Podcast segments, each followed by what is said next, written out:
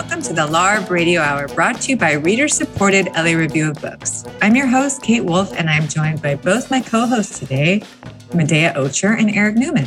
Hi, Kate. Hi, Kate. Hi, you guys. It's so nice to be here with both of you. And we are doing our annual best of episode, and we're going to go through some of our favorite books, movies, television shows, podcasts, scandals, objects.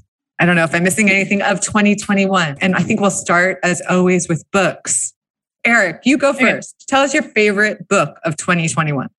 So, this one was kind of tough to winnow down from everything that I read this year. So I decided to lead with what I found most inspiring and what kind of stuck with me throughout the year. And that was Sarah Schulman's Let the Record Show, A Political History of ACT UP New York, 1987 to 1993.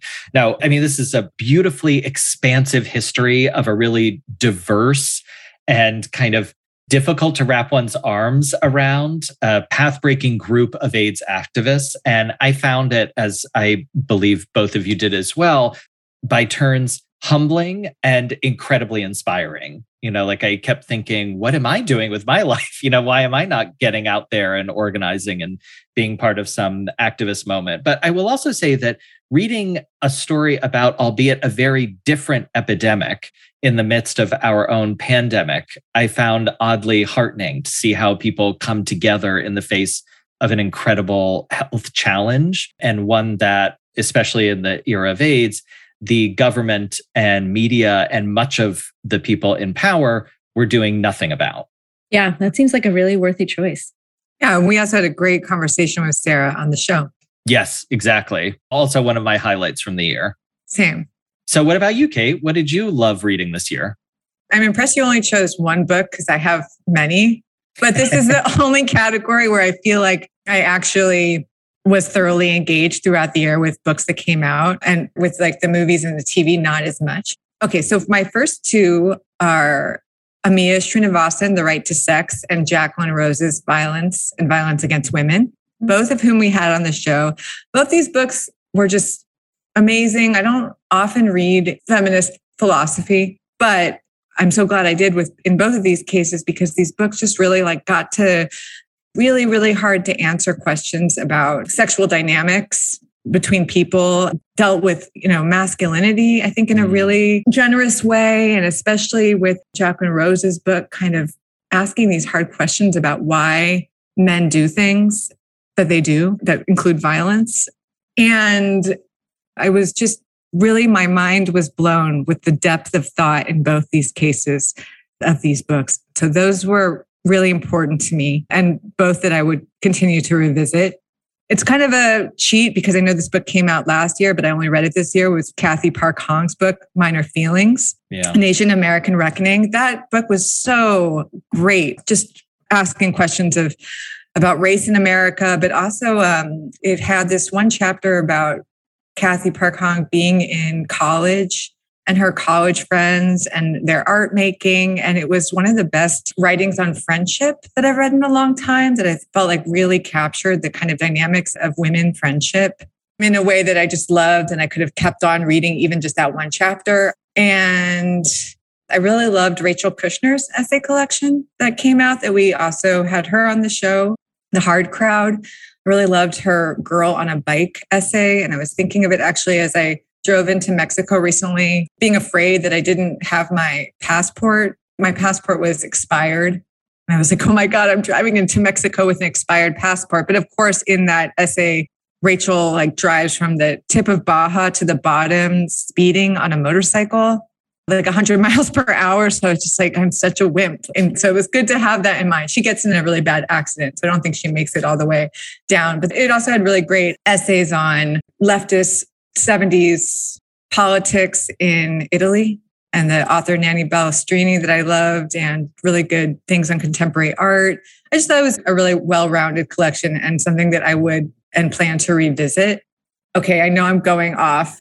And then just in terms of some fiction I read that I really enjoyed, I reviewed Dennis Cooper's new book, I Wished, which is his first novel in a decade about George Miles, the muse of his George Miles cycle. And I read a lot of those books in the, I guess I read them in the 2000s. They started to come out in the end of the 80s and 89.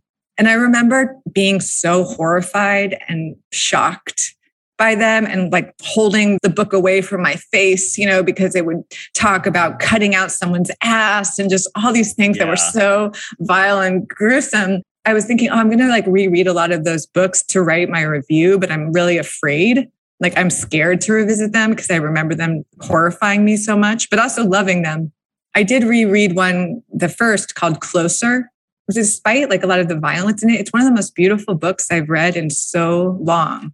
That's the thing about Dennis Cooper, right? Is that it's like you're both like horrified by the often quite as Kate is describing, like the gory details of like really extreme sex and violence. But it is also, I don't know, I feel like you learn from his novels a lot about human nature and like about the weird interactions between people, particularly between adults and children. So it's like there's this uncanny knowing about those novels that you always have to hold in kind of this weird tension with the true horror of like what happens in them often.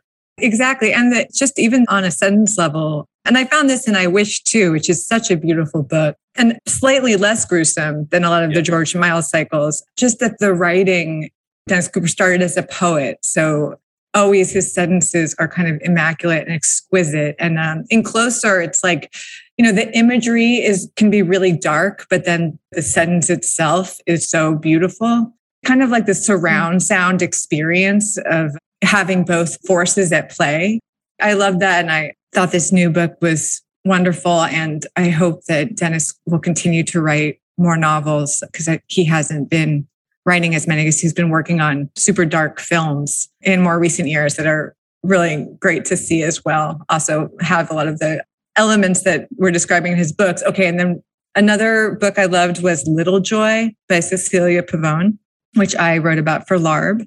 And that was a collection from Semiotext. She's an Argentine writer. And the stories are just so funny. A lot of them are autobiographical. It's they're about being poets or artists in this kind of scene in Buenos Aires. And they can get a little bit outlandish at times. They're really voice driven. They made me laugh out loud and they also made me feel excited about the power of art and creativity. And they're really short, they're good length. And lastly, I'm reading right now this book called the Twilight Zone by Nona Fernandez. That is really intense. Speaking of dark beauty, mm. really intense. It seems like a distant relative of Marguerite Duras. It's about trying to reimagine the Pinochet regime in Chile and a lot of the disappearances that took place and just using different sources. Like in the book, she's working on documentaries. And so she's going through testimony of torture by people. So it's kind of like both the numbing quality of that, the desensitizing quality of looking at something that way, using it to make art or to make a documentary, and then the actual mental work of trying to imagine this torture that took place. And it's really beautifully and inventively written. I believe it was nominated for a National Book Award in translation. The translation came out this year. So that book is excellent. I recommend it. Wow, I feel like I have my whole 2022 early like reading list like slated by just all of those amazing recommendations, Kate. I know, um, me too. Speaking of Medaya, what books were you recommending this year? Okay, so I also had kind of a hard time choosing between all of the books I read this year just because I had like an unusual amount of time to read. And okay, one of them I'll get out of the way because both Kate and I chose it, and that's The Right to Sex Feminism in the 21st Century by Amia Srinivasan. Also thought that was really fantastic and good, and like just sort of does what like a great philosophy and criticism should, which is change the way you think about things and does it really deftly and easily almost like she seems to have no problem doing it which is like a sign of like a truly exceptional mind and writer i think the other one that I chose is the Copenhagen Trilogy Childhood, Youth, and Dependency by Tove Ditlevsen. And that book oh, was published gonna, oh. this year, but like, I mean, she lived right after the war, the First World War, and she died in 1976. She's a Danish poet and author. This is memoirs of her life. And, you know, I think there's times when you have memoirs when the author like resists vulnerability or performs vulnerability in really sort of a predictable ways. And Tove never does that. She's like sort of just splayed out on the page in like every possible way. And it's a really amazing memoir of like childhood poverty, neediness, but also it's about this person becoming a poet and a writer, which is all she ever wanted to be. She also becomes an addict. She marries, she has kids. It's a really fantastic book. I really recommend it. That's the Copenhagen trilogy. And you read all of those, Dea? You I read did. all of those? They came out together in one book put out by FSG. And they're long, but they're it's a really fascinating read because you just kind of watch her grow up. When you watch her grow up into like a really difficult, needy, desirous person. Um, and that is it's a good reading. Okay, and then my the third one that I have that came out this year, Second Place by Rachel Cusk. And I'm not sure that this is like the best Rachel Cusk book. I think the trilogy is better. The outline trilogy is better than Second Place. But Second Place is about this woman who starts this residency, and this artist comes to residency, and they have this like aggressive, erotic, hate filled relationship between each other her husband lives in this residency also, and the artist brings his partner. But there's this sex filled hate tension between them that as you were talking, Kate, I was like, actually, like my book kind of, it is also sort of about like the violence that women sometimes arouse in other people and certain kinds of women arouse it in really different ways. So, second place is kind of about what happens when this artist comes to this residency that this woman hosts, and that she's kind of obsessed with him, and he detests, both detests and needs her obsession. And the artist is based on D.H. Lawrence. Is that right? Yeah. So, the other fun thing about this is that this like opens up into a real life scenario, which is that there was a woman named Mabel Dodge Luhan, yes who had a residency in New Mexico, and she had D.H. Lawrence come. And so this Cusk book is based on the relationship between Mabel and D.H. Lawrence. And you can buy her letters. Mabel Luhan wrote letters about D.H. Lawrence's stay at this residency. You can buy the collection of those letters. And I did. I didn't read them. but, well, but maybe next year. Thing. Yeah, maybe next year. And I thought it was a fun thing that this but kind of opens up into like a real life story. Yeah, those are my three. Nice. Okay. And they're like quick plugins for things that don't need to be plugged by me. But this year I had time to read the classics. And so I read The Idiot by Dostoevsky and Oh, so good. Which is so good. And the volume two of In Search of Lost Time by Proust. Ah. And you know, I recommend both of them. yeah, I've heard those are pretty good. Yeah. Yeah, yeah. they're pretty good. It's a safe. It's a safe choice. You're making me really jealous because I always mean to read the classics and I thought I was off to a really good start with Villette which I know you love. Both of you guys really love mm. that book, right? Yeah. And I was yeah, like, I was started reading it. I was like, oh, this is a page turner. That Charlotte Bronte knows what she's doing. But then I put it down and I haven't returned to it yet. but it was, I was loving it. I just reading the classics is kind of the best. You've read Wuthering yeah. Heights, right, Kate? Silence. That's, no, no, no, no. Because it's worth if you have not read it. That's a one of the best Bronte. No- I mean, it's incredible. I know. Like, I know. Every swept away, and it's dark and brooding, and it's beautiful. I don't know why I always feel like I need real time to myself to read great books. Not that the books that I just all plugged weren't great, but maybe they were a bit easier or something than a classic. I just I always feel like I need to just be somewhere alone, uninterrupted, yeah. to get into a truly classic great book. But Wuthering Heights on my list, Villette's on my list. I mean, a lot of them are. Let's move to a movie, a movie okay. that you loved or movies that you loved. So, in this category, I have several choices that I thought were great. I'll start with The Eyes of Tammy Faye, directed by Michael Showalter and starring Jessica Chastain and Andrew Garfield. It's a story of Tammy Faye Bakker, who is a famous televangelist, one of the early televangelists, actually. And first of all, I mean, Jessica Chastain is an absolute vision as Tammy Faye Bakker. I mean, she nails everything. And you could, I could have watched her for three hours. Andrew Garfield to be fair, does like a good job on his own, but it is a beautiful movie, great performances, loved it, cannot recommend it highly enough. The other ones that I liked are Dune, which was directed by Denis Villeneuve, which honestly, it has all the problems that the original, you know, kind of the over the top Orientalism and other things that were issues in the source material are also issues in the adaptation. But what I would like to direct listeners to is the gorgeous brutalist architecture that's featured in the movie. I just could have lived in some of those long pan shots forever.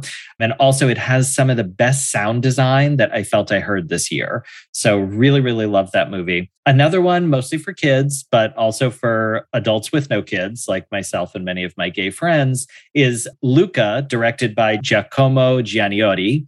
And that is a very sweet story about two boys who are also sea monsters. And then they come on shore to kind of try to live their own life and hijinks ensue. It's super sweet.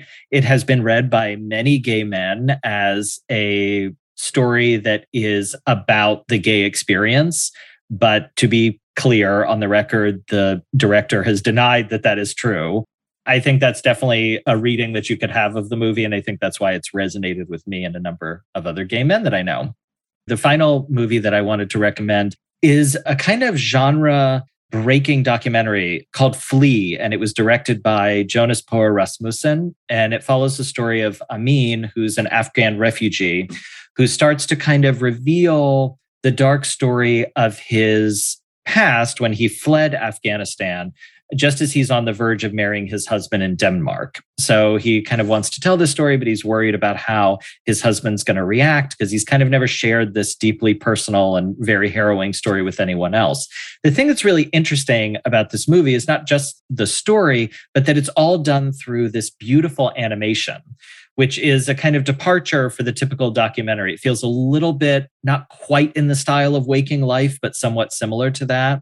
And it just works really beautifully in this movie to kind of bring out the textures and the feelings of Amin's story. So, those are my four recommendations for movies that I very much enjoyed this year.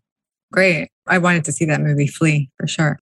Okay, well, my first choices did not come out this year, but I, I, I watched okay. them this it's year. A streaming um, world yeah, now. That's yeah. exactly. I noticed that lots of like the New Yorker will just randomly be like, oh, this movie's streaming and review it. So, in the spirit of Richard Brody, I am going to say that this is the year that I got into the Safdie brothers as directors. Ooh. I know they're much loved, and I can't believe I had never seen any of their movies until this year. But I started with, you know, there's Uncut Gems. I know everyone loved that, and it was great. But I started with their second feature, which is called Daddy Longlegs, and it's online. It's so funny. It's so weird. It's about a very charismatic but neglectful father who has like his two weeks with his kids and is still trying to work as a projectionist and you know finds creative ways to take care of them including giving them a mild sedative so they'll sleep longer when he can't be in the apartment and then they don't wake up. And it's like days and days of him being so freaked out that he's killed them and finally, they do wake up. But it's like you find him charming at first. I think it's a somewhat autobiographical film about their own father. You find him charming at first, and then more and more you start to question who this person is. And even though he seems charming, he also just seems almost monstrous. So that one is really great. And then I also watched their movie Heaven Knows What about these homeless mm. drug addict kids in New York City. That was really intense and so good. And based on the writings of the actress who stars in it, Arielle Holmes, who was, you know, lived on the street and they met her just like in the subway.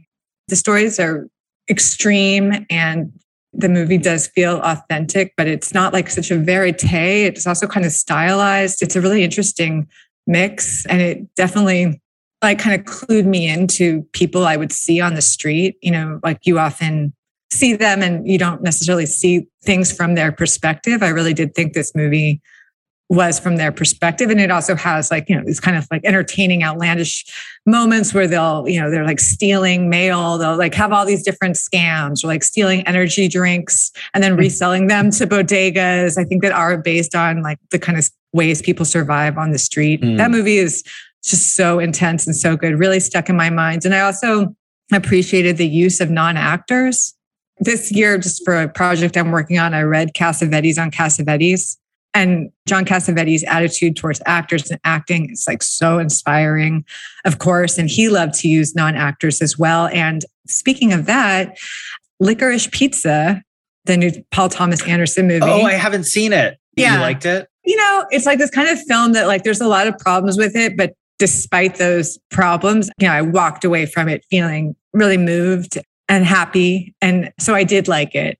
Although, like, it's not like I watched it not thinking like, oh, this is perfect. I could like see Sure. the issues. But I think Yeah. a lot of that really is from the performance of Alana Haim, which everyone I know is like raving about. Mhm. She wasn't an actress. And I have to say, just because I'm a hater, I was like, oh, oh, not an actress, huh? Just got cast as the lead in a Paul Thomas Anderson movie, huh? Like, wish I could have been that lucky, you know? Like, I felt like that's so unfair. She's already a rock star. Now she's going to be a movie star too, but can't hate because she was so excellent. She was so good. I just loved her. And she had such energy and spunk, and she really made the movie. And I thought that she did a great job. So it's kind of like all the different styles of performing and acting, and like even the conversation recently about Jeremy Strong and all his method qualities and all Oh, that. yeah, Kind of Yeah. like maybe acting isn't that complicated. Like maybe it's just about kind of playing a version of yourself or like being yourself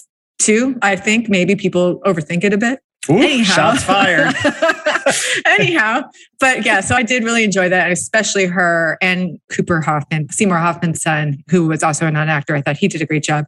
And then finally, one of my closest friends is a filmmaker named Courtney Stephens, and she released a feature this year called Terra Femme, where she went through many, many archives of like amateur travelogue films made by women up until maybe about the 50s, but right around the time where people could shoot on like 16 and the home movie cameras became available. It's really interesting because, of course, with a lot of the footage, there's similarities of what these women shot and also just kind of questioning do women look at the world any differently than men? Mm. Then I think at the same time, going through the material, she realized how much of the outlook of these women was kind of shaped by imperialist their imperialist backgrounds and also by colonialism and just the way that they encountered these like quote unquote foreign cultures. That's kind of a thread in the film too. It's like you're exhilarated by this idea that these women were finally able to be out in the world, but then also how they were out in the world or why they were out in the world is taken into account throughout the film. So it pulls out these kind of different emotions. And she did a live accompaniment when she would screen it often. So she would be reading the narration. So she would be there in the movie theater reading her voiceover for the film, which I thought was such a cool element and just harkens back to the early days of film where there would be, you know, like live music accompaniment or it added another dimension. So that was wonderful. I highly recommend Terra Femme by Courtney Stephens. Awesome. Medaya, what about you? I had a hard time choosing movies this year just because I felt like watching so many of them streaming kind of flattened my experience of a lot of them. yeah. And like it didn't really, I didn't have the usual sort of like really nice out of body experience that you sometimes like can get in a theater when you're watching a movie. So it's kind of hard to choose. But okay, I came up with two. One, my first one is Annette by Leos Carax. Leos Carax, I think is maybe how you say it. And that I didn't anticipate liking that movie. It's a musical. It stars Adam Driver and Marion Cotillard as the two main characters in the film. And then the third character is a puppet. And all the music is by Sparks. And, you know, it had like an initial sort of rejection of what I thought was going to be sort of like a precious quirkiness or what I thought was going to be a performative weirdness. And it actually ends up being like just a really beautiful film about like family and love and like what you can forgive your family members for and what you can still love them for and what you can't forgive. And in the end, like the music, as as kind of odd as it is, and the performances as odd as they are, are really compelling. Both are really compelling and really fun. And the singing puppet is like just weird enough to keep being it emotionally worked for me to have a puppet of a child in the movie. So that's Annette. And my second choice was Licorice Pizza, also by Paul Thomas Anderson. And I totally agree, Kate. Like there's like things that are not perfect about it and which is weird because i think so many of his movies are perfect are kind of like made to be perfect in a way or they're very finely tuned and this one isn't really that it's like more messy i just like i thought it was really nice to have the stakes be so low and like have the stakes just be like two people in love maybe and i kind of enjoyed that and i kind of enjoyed like the episodic nature of it where they kind of just wander around the valley doing sort of Yeah. funny, semi legal things. And both of the actors I agree are totally great. Those are my two. So moving from the big screen to the smaller screen, or maybe these days it's the exact same screen, unfortunately. Eric, what are your favorite television shows from 2021? Okay, so there are three shows this year that I thoroughly enjoyed, 100% recommend, and then two that I think at the very least I should give an honorable mention to. So the three that I was super excited about, first out of the gate, is an HBO series called Hacks. Stars Jean Smart as a legendary Las Vegas com- stand-up comedian who reminded me a lot actually of Joan Rivers, and the setup is basically this comedian has lost her star. You know, her star is descending, I guess. And so they hire a writer played by Hannah Einbender to kind of work with her and help her write material and get her career back on track. It ends up being, besides the wonderful performances from both Jean Smart and Hannah Einbender, which I, I could have watched for hours, they were just electric together. I thought it ends up being a really interesting exploration of kind of intergenerational dynamics, you know, on topics such as feminism, how humor works, how business works, and seeing those two kind of generations between the Jean Smart character and the Hannah Einbender character reconcile with one another and kind of help each other to see the other's perspective, I thought was really fresh and interesting and something that we don't typically see. The other show that I really loved this year was from Disney. So it's one of Marvel's uh, now owned by Disney properties, and that was WandaVision with Elizabeth Olsen playing Wanda Maximoff as she deals with her grief over the loss of her husband Vision, the cyborg. And what she does basically in the wake of his death is create her own fantasy world um, that through magic and and other things that I won't give away. But she creates a fantasy world that basically replicates the American sitcoms that she saw as a child. And so what's really cool about this series is that it kind of walks through as you move forward in the series the changes in the sitcom genre from the I believe it starts in kind of the late 60s, kind of early 70s sitcoms and then moves through to the early 2000 sitcoms and kind of just even getting to see the show pays really great attention to the details and the nuances, you know, kind of both the sets but also the ways that characters relate to each other and the catchphrases and the culture at the time. It does a great job of pulling all those things together and letting you see the change over time, which I found just really fascinating from a genre perspective. So another series I really loved was HBO's White Lotus, which I guess you could describe as kind of a murder mystery set on a luxury resort in Hawaii, um, but which I thought was a really great exploration of race and class conflict with both beautiful cinematography and a truly breathtaking performance by Jennifer Coolidge, who plays this ditzy rich woman whose desire to be seen as a quote unquote good person is thwarted at almost every turn by the utter tone deafness that she has as a result of her privilege. Um, I love watching Jennifer Coolidge. I'm not alone in that, I know. Um, but she was just truly wonderful. And again, I, I just was sucked into this series and couldn't get enough of it. My honorable mentions this year start off with uh, another Disney slash Marvel series that was called Loki. And this is centered on Tom Hiddleston's rendition of the trickster god from Norse mythology. And like WandaVision, it does a great job kind of manipulating genre. This one looks at kind of a hard boiled detective type thing. Plus, there's lots of, you know, fantasy and other things baked in there. Um, but it was also just great fun to watch. And I really enjoy this character who, I don't know, maybe I shouldn't admit this, but my husband always says that I remind him of Loki as this kind of trickster god that tells lies and is constantly trying to get out of scrapes. And then the last one I have is um, a Hulu show, which is The Great, now in its second season. I think I recommended this last year, the first season, but I can promise listeners that the second season is just as good. Um, and this one explores the period of Catherine the Great's ascension to becoming Empress of Russia after the forced abdication of her husband Peter. And it's a story of also how she's trying to change Russia in the mold of her Enlightenment ideals, and that ends up with a decidedly mixed result. Dakota Fanning and Nicholas Hoult's amazing performances it kind of make up for what is admittedly very fast and loose interpretation of the incredible history of Catherine the Great. And like I said, it is just again a wonderful series to very bingeable and easy to get yourself lost in. So those are my picks. Wow. Okay. Those are nice and um, make me feel even worse about the fact that I had to get kind of creative about how I answered this one because, as I've mentioned before, the only television I watch is super trashy. And I just, I don't think it's like, could I recommend someone to take Valium or smoke a cigarette? You know, like I wouldn't feel yeah. right. I wouldn't feel right recommending that, but that's how, that's kind of how I approach television in this, um, you know, that I, I use it to really relax, not, not for anything else.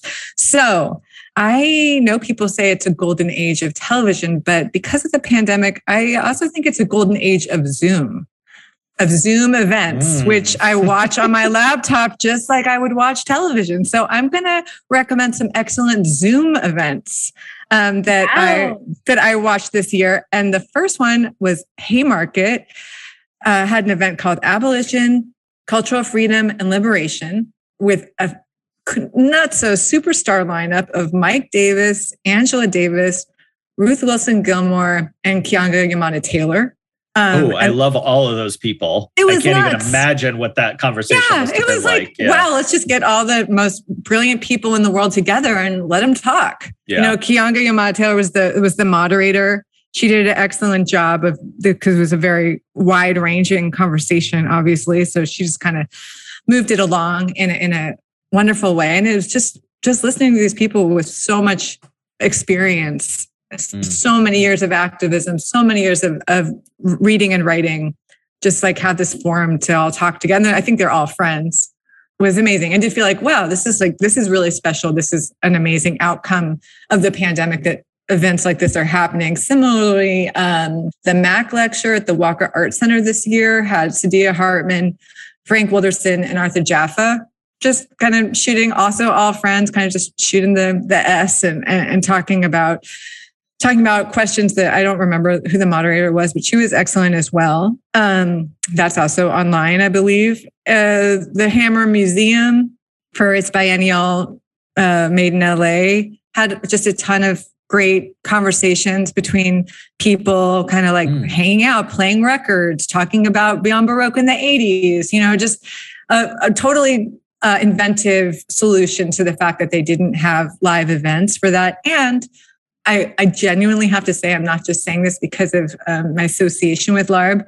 The semi-public intellectual sessions that LARB did mm. were were really were great, and um, I especially love the first one that they did. Where's the discourse um, that had Daphne Brooks and Sarah Marshall, some other and other wonderful people um, talking about you know the difference between academia and uh, magazine writing and discourse and publishing and just like really just and and people seeming to be just really open um, and intimate. And i think that maybe it is that weird zoom thing of you know not being in a big space just being like in your own space talking to someone that you know has its detriments but also can have this kind of intimate conversation that you might not feel the same way being in a big you know auditorium watching two people on stage who just probably wouldn't get quite as comfortable. Um, so all those, I mean, the LARB one, I believe you have to maybe kick down some cash to to get to get, but I believe the other ones should be online, and they're all totally worth watching. Those sound really good, and now I'm embarrassed to go after that because that also educational and mind expanding. Whereas um, mine are pretty predictable, and one is kind of like a Valium, which, but you know, I don't mind recommending that people take a Valium once in a while. Okay, so mine are Succession.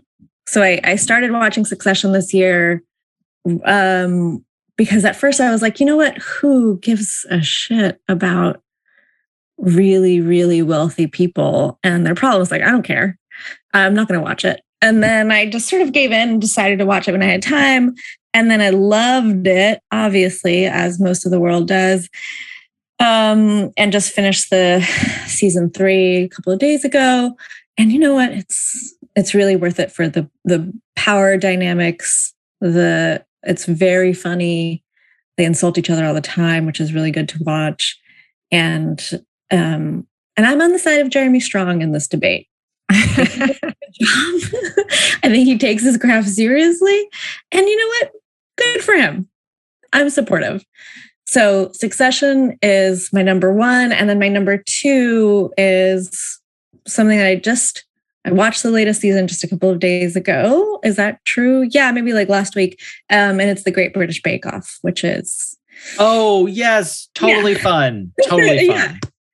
Totally wonderful. It really is like a it's like a Xanax because everybody's so nice to each other. Yes. They're just making these sort of elaborate desserts that they're dedicated to various members of their families they share memories they're all there's not a there seems to be not a competitive bone in anybody's body you know if i was there i would resolutely like watch everybody to make sure i was i was the best mm-hmm. um and resent the people who were doing better than I was.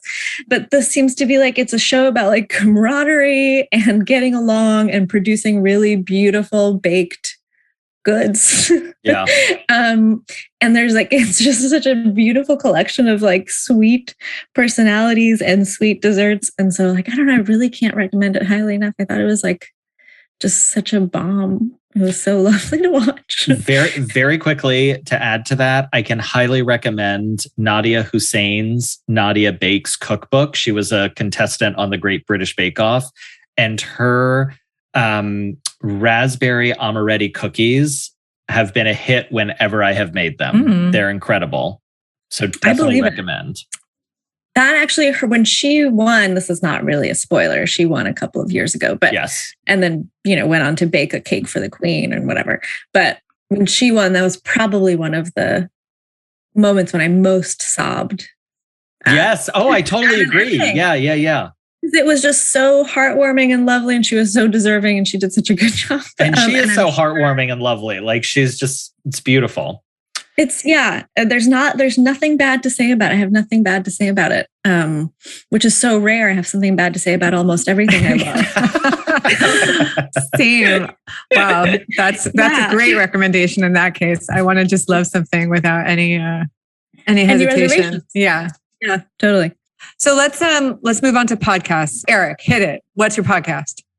So I would be remiss if I did not give a little bit of opportunity to promote the five shows that I worked on this year and which I'm really proud of. So those are um, the first three are available on Audible or on Audible Plus, and they include Bitter Blood, Kasem versus Kasem, which was a dramatic and fascinating story of radio icon Casey Kasem, who some of you listeners might remember as the host of America's Top 40 uh, back when we all listened to the radio regularly. And it recounts both like Casey's rise to fame and the bitter battle and bizarre at certain turns over his life and legacy between the children from his first marriage and his second wife.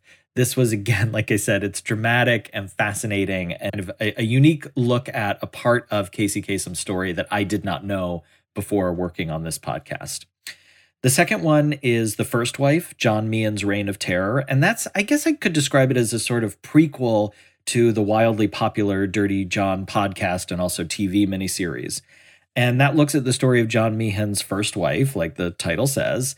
Uh, it was Tanya Bales. And it's a harrowing story of both the abuse that she faced from him, but also what I kept walking away with was the incredible story of her survival and just I was in awe of Tanya's power and resilience in the face of what would have been for me like utterly stopping madness. And then the third one for Audible was The Murder of Robert Wone. So this is a bizarre and fascinating unsolved murder case from DC in which a, a young lawyer who stays over at the house of his best friend, uh, who also is living with two of his partners. One is his husband, and then the other one is a younger partner who is the third in the relationship and suddenly he ends up dead, stabbed multiple times. Uh, the details of the case are really fascinating and bizarre. Like I said, it's still unsolved. Um, and so the story that we tell is one about a salacious investigation that involved kinky sex and high powered movers and shakers in DC politics and questions about how homosexuality or homophobia may have impacted the prosecution and investigation of that case, and then kind of really trying to get to the bottom of what happened. And then the last two are um, these are both on from iHeart, so they're free wherever you get your podcasts. And that was Queen of the Con, the Irish heiress. Uh, this is a story of a guy who woke up one day to realize that his best friend of four years has conned him and many, many other victims from Los Angeles to Belfast out of hundreds of thousands of dollars. So, this is a really fun true crime story, right? So, it's financial, it's more hijinks and capers, um, but it has so many head snapping turns and just a really gripping story, really fun. And then the last one is The Real Killer. So, this is a much darker story about a very brutal murder and a traumatized victim who ID'd a suspect who is then given a life sentence. But then 32 years later, she takes it all back. She has a kind of sudden memory and realizes that she identified the wrong guy when she was just a, a truly traumatized child. And the show ends up being an exploration of the crime, the conviction, and obviously, as the title suggests, the search for the real killer. So, those are shows that I worked on this year and I'm really proud of. But another show that I did not work on, but I truly adored, was from Pineapple Street Media. So it's also available everywhere you get your podcasts. And it's called Welcome to Your Fantasy. And it's a cultural history of the Chippendale dancers, who were kind of one of the first global male stripper revues. Some of you may remember them. There was also, they were kind of sent up on SNL skits with Patrick Swayze and Chris Farley. But it, the whole series is narrated by historian Natalia Petrzela.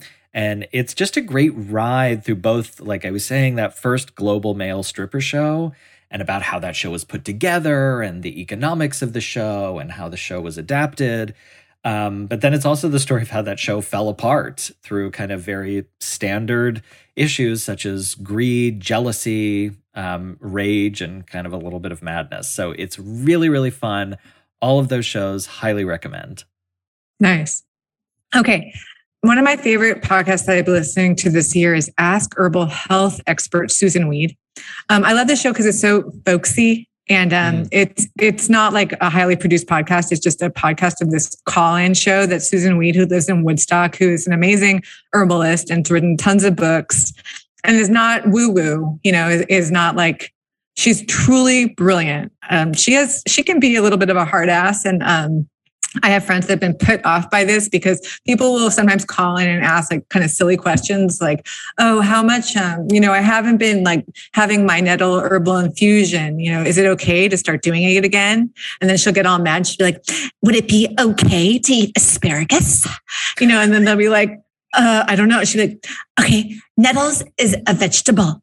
It's, it's a plant it's fine to eat as much of it as you want. You know, she'll get all mad. But then other times people will call in and be so annoying and be like, oh, Susan, I'm feeling sick. You know, like I don't, I don't know what to do. And she'll just be so patient with them and go through everything about their lives. And like she she is really like a two-faced Janus at times. Um, but she's she's incredible. Her wealth of knowledge is insane. I've learned so much um, about health from the show and of like definitely started doing more herbs because of her. And she's, and it's also like she'll get into, you know, debates with people about the vaccine. She's, she's not against Western medicine at all. And she's like advocates for Western medicine. Basically, it's like she just truly is someone who seems, she's, it's like listening to a, a doctor, you know, um, and uh, just the idea of how to take care of yourself. And I know people are really into wellness. She's like the the ultimate wellness icon and she's just so awesome. So I love listening to her. And it's also like it's her, it's like a little assistant who does the who mans the phone lines. And so she'll be like, we have someone calling from an 845 area code. You know, now we have a 957 area code. I just also like the locality of it. and that she talks so much about what's happening in Woodstock and then like everyone's area codes and where they're from. It's great. It's so fun. And so there's that. And I also really was enjoying um, the sellout, which is this LA Taco podcast with also from Smokescreen Media, I believe. So it's it's all about Jose Huizar and this and his many scandals. He was indicted maybe last year um, and he took tons of bribes. And but he was, you know, he was one of the first immigrants to become a city council member, I believe. You know, he he had this incredible rise, and then, you know, a scandalous fall. And um, but it's it's a really good show, and it's also just about like current gentrification in LA. So I I recommend that one too. That sounds amazing. Medaya? Um, I'll do one quick one, which is because all my podcasts have been kind of stable lately. You know, I've just been listening to the same ones I've been listening to for years. Um, but one I started recently is called Celebrity Book Club with Stephen and Lily, and they're two very funny people who read a celebrity memoir and then sort of discuss it on the show. The latest one that I listened to was Peggy Guggenheim's memoir, and they both sort of embody Peggy Guggenheim and her bohemian, wealthy, you know, darling, this is horrid sort of lifestyle. And um, it's really a lot of fun. I highly recommend it. Okay, great. Well, that sounds good. Um, okay, so now just because we're running out of time, I'm going to condense um, these the two categories that we were going to talk about. So we were going to talk about favorite scandals and then favorite objects of, of the year, what got us through. But now it's the same category, and it's it's a host choice. So Eric, do you take the scandal or do you take the object? I think this time I'm going to go with object. And I actually have two, but they're both related to the morning. So one is seasonal only. And so you'll have to wait until next year to get it, but you should start looking for it in August, as I did, because they sell out quickly. And that is the Bonne Maman Advent Calendar. I don't even really love Advent calendars. I've heard that there are ways for um, children to microdose on Christmas, um, but this one every adult can get behind. It is 24 days of little jars of jellies, preserves, and honey that you get. It's a new one every day um, with like cherry elderflower. Today's was fig and cardamom spread. So they're just wonderful little jars that you can't get. They don't make these flavors any other time during the year. And they're just a wonderful way to wake up for the first 25, 24 days of December. The other recommendation that I have is the Breville Grind and Brew. It is, I will warn you, a $300 coffee machine, but it it grinds the beans for you brews them for you. You can set all the different temperature settings, all the strength mm. settings. It is incredible. And I can definitely say that it has improved both my coffee game and by association, my mornings every single morning since I've had it. So 100% recommend. I know it's crazy to spend $300 on basically what is a drip coffee maker, but it is incredible and it looks gorgeous on your counter. Ah, Amazing recommendations. Wow. That sounds good. Yeah. I'm gonna, I, look into, I'm gonna look into that coffee brewer. Me too. That's I spent three hundred dollars on a pair of shorts, you know, like so a coffee a coffee brewer sounds a lot more uh, useful. Okay, well, I'll take the scandal, and mine are both super obvious. I have to say that when January 6th was first going down, everyone was like, this is awful. This is so awful. Like, what a horrible day for our country. But I felt really happy because I, I, felt like it was just the embodiment of the last four years, um, I felt like there was no way for anyone to pretend that like being a Trumpist was taking the upper hand or somehow so moral. Like it was just seemed like, okay, this is the apotheosis of everything that we've been through. And now no one can pretend, you know? And it did seem like either you would have to say, okay, sure, like yeah violence. Let's just we'll overthrow the the government you know so that was the tact you had to take or you had to distance yourself from it and and pretend or maybe truly feel like yeah my life was on the line or i don't want to be killed um, like what if they would have really killed mike pence? It was just it was getting like all the kind it, it just seemed so finally so real you know, just instead of like a, a, stupid Fox News debate, I was like, well, this is exactly what you guys have all been pushing for these last four years. This is truly really? what what you wanted. So I felt really good about it at the time, and I felt and I felt ha- and it was like the same day that Georgia, you know, that Georgia got went went blue, like that they announced the senator results. So I was I had a really nice feeling that day. I was like listening to Arthur Russell in my car and just like then I would switch to the news and I'd be like, oh my God. But um, I don't know if I feel that way quite anymore. I think lots of things are going to come out. And I, I know everyone's saying, oh, it's just like a threat that's that's still there. Um, and and it's and it's really like a, a, terrible direction for the country. So maybe it's maybe it's not such a great thing. Um, but I think as more information comes out, it's going to get even more scandalous that how much it truly was um, an attempt to overthrow the government. Yeah. yeah. So this this that scandal will unfold, and um, I, I, don't know. I have to say, on the day, it, it did make me happy. I felt felt like, yeah, no more fronting. That's you guys are are instigating violence and that's what it's always been and now the whole world knows and i guess that just felt good. Mm-hmm. and my other my other um, scandal i couldn't believe roe versus wade. This is not my favorite scandal but i guess it's the one that seems to galvanize me for the coming year is that roe versus wade will possibly be overturned and we have someone in the supreme court who thinks it's like oh yeah just get pregnant and uh, give up your child for adoption. No problem.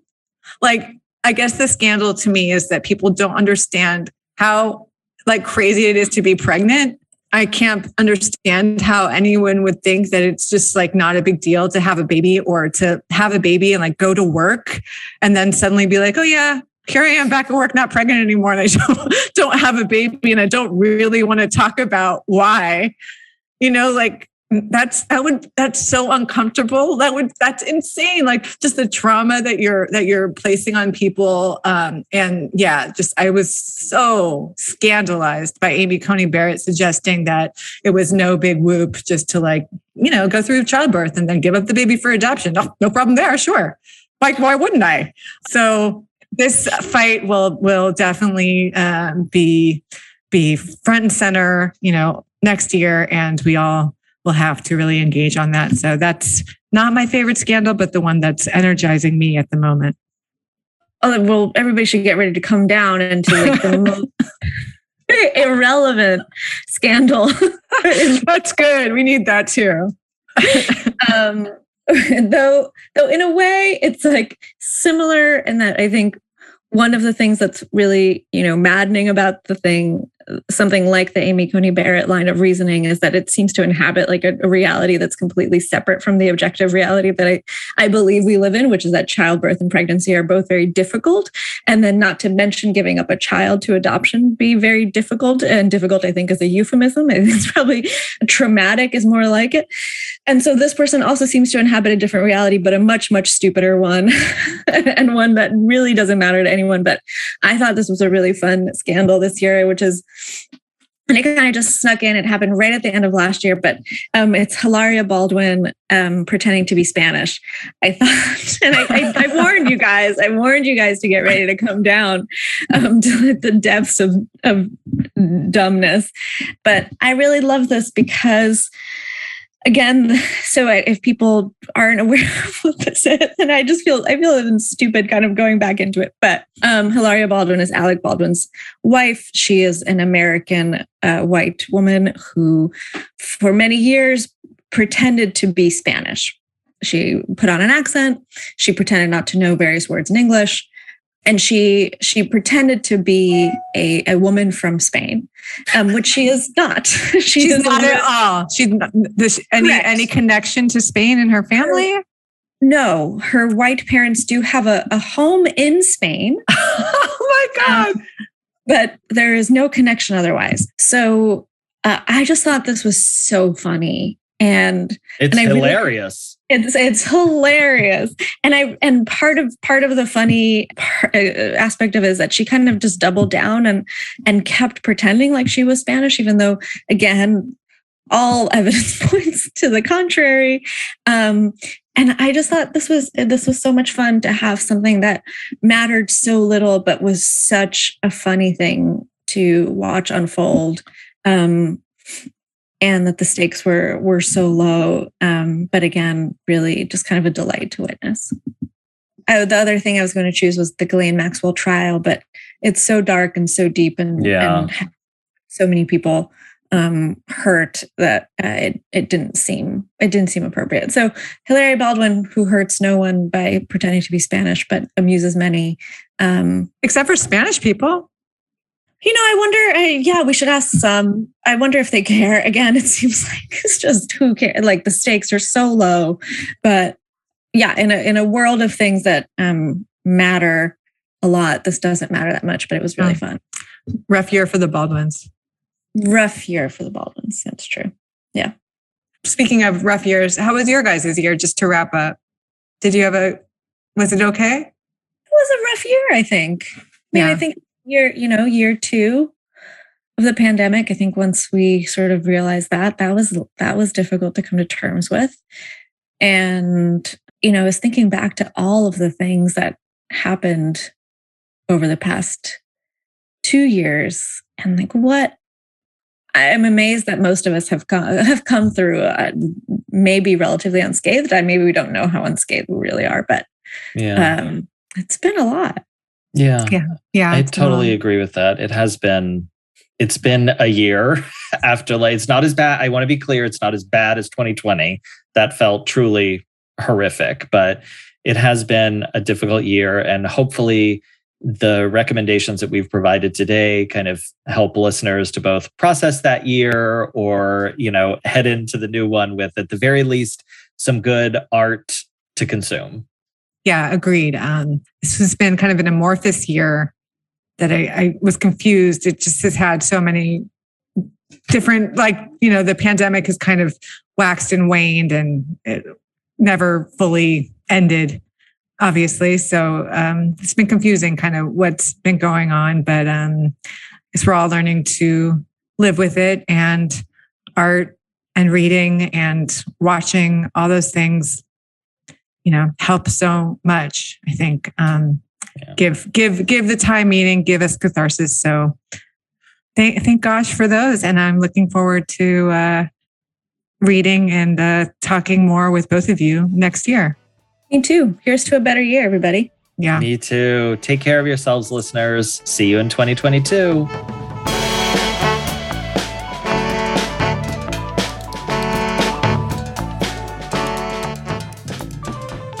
You've been listening to our Best of 2021 episode. Thanks for listening to the LARB Radio Hour and have a happy new year.